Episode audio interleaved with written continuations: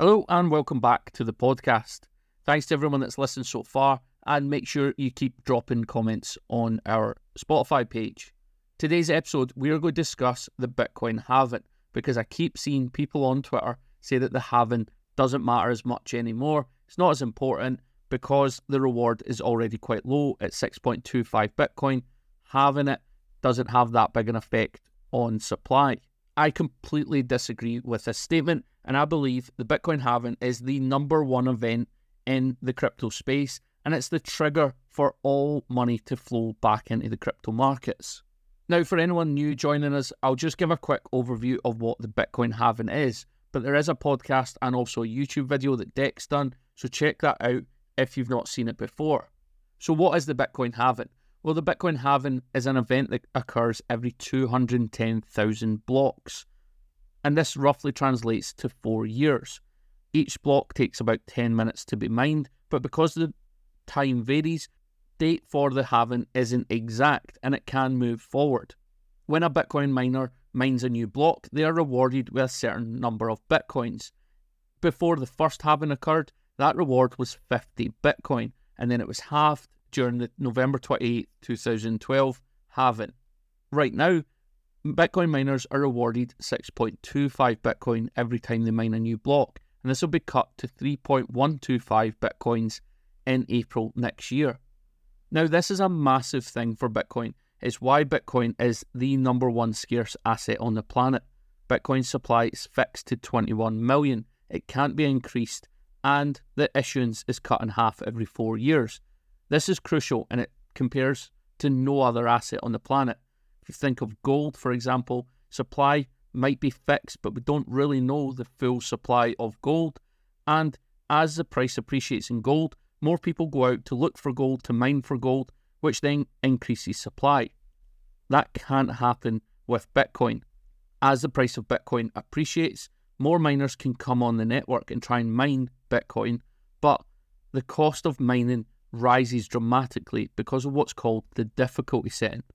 It becomes more difficult to mine Bitcoin, which then means it takes more computing power and more energy, which becomes more costly to mine Bitcoin. So, as more and more miners come on the network, more computing power comes on the network, it becomes more expensive to actually mine Bitcoin. So, the profitability isn't there just because the price is appreciating, unlike gold. The other important aspect about Bitcoin is that the issuance is fixed. So we know every single day right now about 900 Bitcoins come onto the network. That'll go down to 450 after April next year. However, with things like fiat currency or oil, we don't really have any say over the circulating supply. For example, this year we saw OPEC Plus cut their production of oil massively and the price rallied over 35%. Now, that might be great if you invest in oil, if you rely on oil for your economy, like every Western government, then that poses a massive cost. At the same time, if OPEC Plus removes those production cuts and starts producing an extra 2 million barrels per day, then the price of oil is going to absolutely dump. And we have no say, we have no way to predict what's going to happen. Whereas with Bitcoin, it's predictable, we know the supply, and we know the issuance. And this is the main argument for why Bitcoin should be used to back fiat currency. Fiat currencies used to be backed by gold, meaning central governments couldn't just print money out of thin air because it was pegged to an ounce of gold. The US was one of the last governments to leave the gold standard in 1971. And as everyone should know if they listen to the podcast, this money printing by central banks around the world since leaving the gold standard is basically the reason we have so many issues we do. Inflation year on year has devalued every fiat currency around the world, and it's caused major economic issues for the entire global population because we rely on the US dollar, which the US government prints whenever they feel like it. Again, we have no say over the supply, we don't even have that predictability of when they're going to print money. Now, recently, people have questioned whether the halving has that much effect on price and I would argue, if anything, the impact on price is going to grow over time because it gets more publicized, more people come into Bitcoin, but they know when the halving is likely to occur. And people have been saying the same thing time and time again since Bitcoin was created. This time is different. It's not the same. It's not going to have the same impact. And yet it always does. So if we go back to 2016, the Bitcoin halving took place in July. Bitcoin was trading around $600, and people were saying the halving wouldn't have that big an effect on the price. Well, Bitcoin went on to rally to over $19,000, almost $20,000 at its peak in December 2017.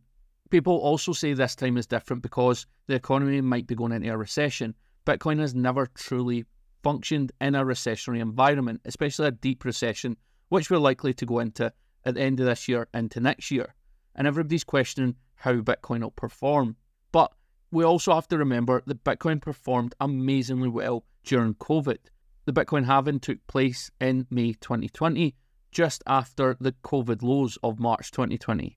Bitcoin was trading sub $10,000 at the halving and went on to go over 650% gains to April 2021, where Bitcoin peaked around $64,000.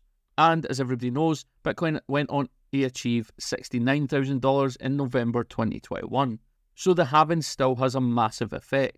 Now, on top of this, the Bitcoin halving happens to coincide with the US presidential election, and no president or no incumbent president wants to go into an election in a recession or with people struggling to pay their bills because no one's going to vote for them. So we see this with Biden right now. The country's on the verge of a recession, and what's he going to do? He's going to have to print money. The government's going to print loads of money, stimulate the economy so that everybody's feeling good going into the election. And this pump in liquidity will be very good for Bitcoin's price because it will see the US dollar depreciate in value. Every time a government prints more money, the currency devalues itself. And that's what's going to happen when the US prints money next year. On top of this, I think the halving is actually going to have a massive effect because people are aware of it. People know the impact. They've got the history now. We've had three halvings and we've saw Bitcoin price pump after the halving. So I think this time we've actually seen a worse bear market because people understand how the cycle works. People are starting to leave crypto during bear markets and invest in other things, pull their money, stay on the sidelines, and wait for the halving to get back involved. That's why I think we've seen a record amount of US Tether sitting on exchanges, just sitting, waiting on the day that they can re enter the market. I believe this Bitcoin halving is going to be huge, and I still think Bitcoin will do minimum 5x in the next bull run. Now, a lot of people will shoot me down and say 5x, that's nothing compared to what some altcoins can do or what Bitcoin done previously. But Bitcoin is one of the safest and most secure cryptos. Now, a lot of people might shoot me down and say, what, 5x, that's not great compared to some other cryptos and the potential altcoins can do. But name another asset on the planet that you can get even a multiple in four year period. There isn't one. People scramble for 10, 20, 30% gains in a 5 to 10 year period. So to be able to 5x your money in four years, that is huge. And I think crypto people become greedy and they start undervaluing the potential of Bitcoin gains. They are unlike any other asset on the planet. But because we see these huge screenshots of meme coins doing 10,000% gains, we think 5x from Bitcoin is a poor return. Now, there is a word of caution, as always. It's not straight up. The halving doesn't happen and Bitcoin just explodes. And we've seen previously that after the halving, there's some red weeks, there's some down days, especially some big crashes. And that's just smart money trying to shake out people from the market before the price flies. So, like I said at the start, there's a lot of people on Twitter saying that this Bitcoin halving won't have as big an effect on price. I completely disagree. And there's another aspect we've not even discussed. The supply shock, even if demand stays similar level, should cause price to appreciate. But we know there is going to be massive institutional demand, should cause price to appreciate. But we also know there's going to be massive institutional demand because of the ETF. And the ETF coverage recently is going to expose a lot of normal retail investors to Bitcoin. And it almost gives it a stamp of approval. So the FOMO will be even more than normal. But also, a lot of negatives during the 2021 bull run was because of the ESG and the environmental impact.